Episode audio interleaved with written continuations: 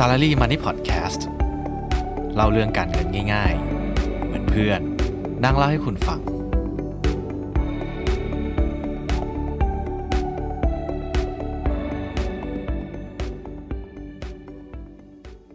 สวัสดีครับ ก่อนที่ในสัปดาห์หน้า ผมจะเอาประสบการณ์การลงทุนกับ Robo Advisor มาเล่าให้ฟังเนี่ย ผมคิดว่ามันมีประเด็นหนึ่งที่น่าสนใจมากๆเลย ว่าสรุปแล้วการลงทุน โดยเฉพาะในหุ้นเนี่ย มันเป็น passive หรือว่า active income กันแน่ แต่ก่อนอื่นเลย ผมก็ขอฝากทุกคนกดไลค์ กด subscribe แล้วก็กดกระดิ่ง ให้กับ Salary Money Podcast ด้วยนะครับ จะได้ไม่พลาดทุกเรื่องราวการเงินที่สำคัญ ผมขอยกตัวอย่างเป็นผมเองก็แล้วกันนะครับ ถ้าย้อนกลับไปเมื่อสัก 3 ปีที่แล้ว ที่เริ่มเป็นมนุษย์เงินเดือนครั้งแรก ตอนนั้นเนี่ย ผมมี active income ที่เป็นการลงมือลงแรง เพื่อให้ได้เงินเป็นผลตอบแทนมา ก็คือเงินเดือน เงินจากการเป็นผู้ช่วยวิจัย แล้วก็เงินที่มาจากการทำงานฟรีแลนซ์นิดๆหน่อยๆนะครับ ส่วน passive income ของผมเนี่ยที่เป็นการนั่งนั่งนอนนอนแล้วได้เงินมานั้น ก็จะมีแค่การลงทุนในหุ้น แล้วได้เงินปันผลมา กับดอกเบี้ยเงินฝากในบัญชีออมทรัพย์เท่านั้น ทีนี้ผมเนี่ยมองว่าการลงทุนในหุ้นโฟกัสแค่ในเฉพาะหุ้นไทยก่อนนะครับ ผมลงทุนเพื่อการกินปันผลเป็นหลัก ยกเว้นว่าผมจะเจอหุ้นที่มันต่ำกว่ามูลค่ามากๆ ผมก็จะซื้อเก็บไว้ แล้วรอจนกว่าวันที่ตลาดจะมองเห็นมูลค่าที่แท้จริง แล้วราคามันวิ่งไปถึงมูลค่าที่ควรจะเป็น ผมถึงจะขาย ซึ่งระหว่างทางเนี่ยผมก็จะได้ปันผลจากหุ้นพวกนี้มาด้วยเหมือนกัน ทีนี้การซื้อหุ้นปันผล หรือการลงทุนหุ้นแบบ value investor เนี่ยส่วนใหญ่มันมักจะเป็นหุ้นที่น่าเบื่อครับ คือราคาไม่ค่อยไปไหน โตบ้าง แต่ว่าก็โตช้า ซึ่งหลายคนเนี่ยก็มักจะไม่ค่อยชอบ เพราะว่าเมื่อเทียบกับตลาดแล้ว คนอื่นเนี่ยราคามันบวกไปเยอะ แต่ราคาของเรามันไม่ไปไหนเลย มีแต่ได้ปันผล จริงๆ แล้วผมเนี่ยชอบนะครับแบบเนี้ยคือการที่หุ้นมันไม่ไปไหน แล้วมีปันผลทุกปีสม่ำเสมอ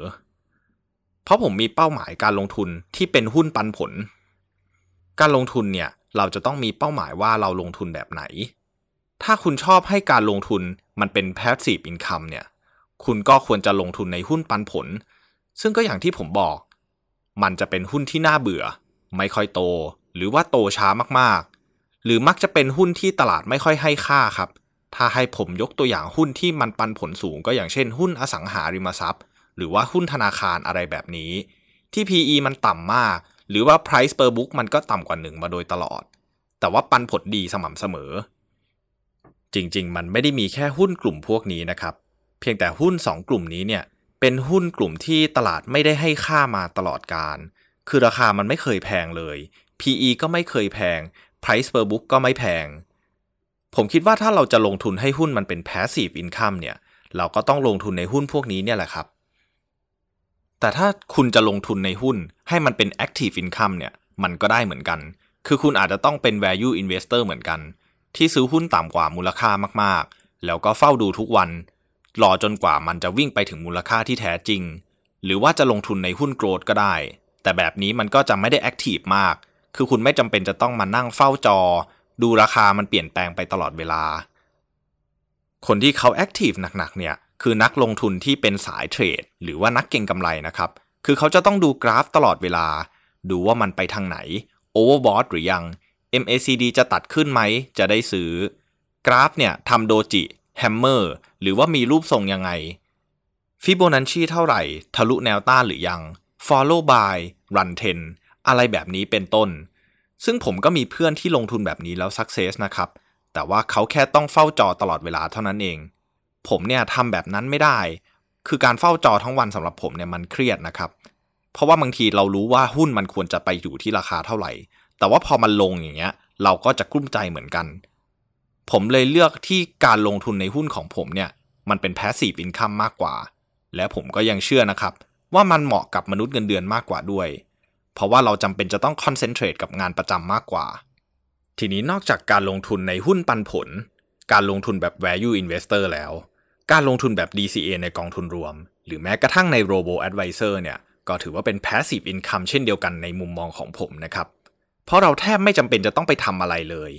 มีคนจัดการแล้วก็บริหารให้ตลอดเวลา และอย่างที่ผมเล่าไปนะครับ ว่าการลงทุนแบบมองว่ามันเป็น passive income เนี่ย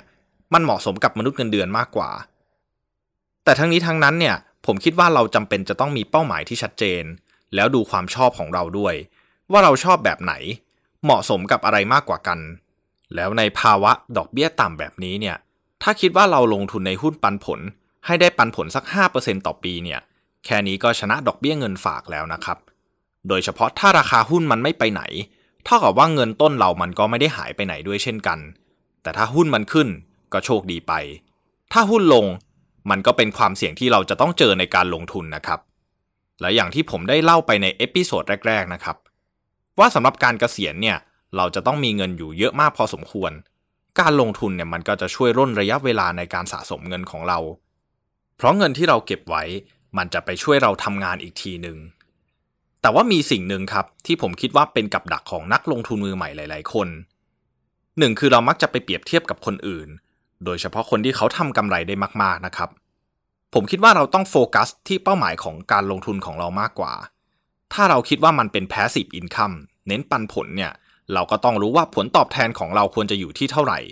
ถ้าเอาปันผล 5-10% ไปเปรียบเทียบกับคนที่เขาเป็น active มากๆ ดูกราฟ แล้วได้กำไรปีนี้มาบวก 20%ผมว่าอันนี้มันเปรียบเทียบกันไม่ได้นะครับ แล้วก็ประการที่2เนี่ยก็มักจะเป็นกับดักที่หลาย ๆ คนเจอนะครับ คือซื้อหุ้นปุ๊บอยากรวยเลย ซื้อหุ้นแล้วราคาไม่ไปไหนเนี่ยเห็นแล้วจะหงุดหงิด จริง ๆ ช่วงนี้เนี่ยผมก็เจอกับสภาวะแบบนี้เหมือนกันนะครับ แต่ผมไม่ได้หงุดหงิดอะไร คือตลาดมันวิ่งขึ้นมาเยอะแล้วแหละ แต่หุ้นในพอร์ตของเราเนี่ยมันไม่ไปไหนเลย ทั้งนี้ทั้งนั้นเนี่ยการรวยเร็วผมคิดว่ามันไม่มีในโลกหรอกครับ มันจะต้องใช้ระยะเวลา ใช้ประสบการณ์สะสมกันไป ซื้อวันนี้รวยพรุ่งนี้ ผมว่ามันยากครับ นอกจากการถูกหวย อันนี้ผมคิดว่ามันเป็นสิ่งที่ทุกคนจะต้องระมัดระวังอย่างมากเลยนะครับ โดยเฉพาะอย่างยิ่งในการลงทุนในหุ้น ก่อนจะจากไปเนี่ยผมก็อยากจะเน้นย้ำอีกครั้งหนึ่งนะครับ ว่าการลงทุนไม่ใช่ทางเลือก แต่เป็นสิ่งที่ต้องทำ เพื่อการเกษียณที่ดีของมนุษย์เงินเดือนทุกคน แต่จะมองว่าเป็น passive หรือว่า active income เนี่ยก็แล้วแต่ความชอบ หรือว่าความเหมาะสมของแต่ละคนเลยนะครับสำหรับวันนี้ ผมก็ขอขอบคุณทุกคนที่ติดตามเรื่องราวการเงินที่ผมนำมาแบ่งปัน สวัสดีครับ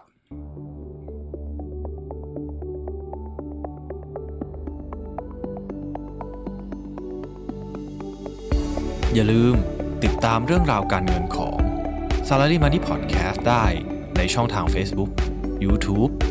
Spotify และ SoundCloud แล้วการลงทุนจะไม่ใช่เรื่องยากสำหรับคุณอีกต่อไป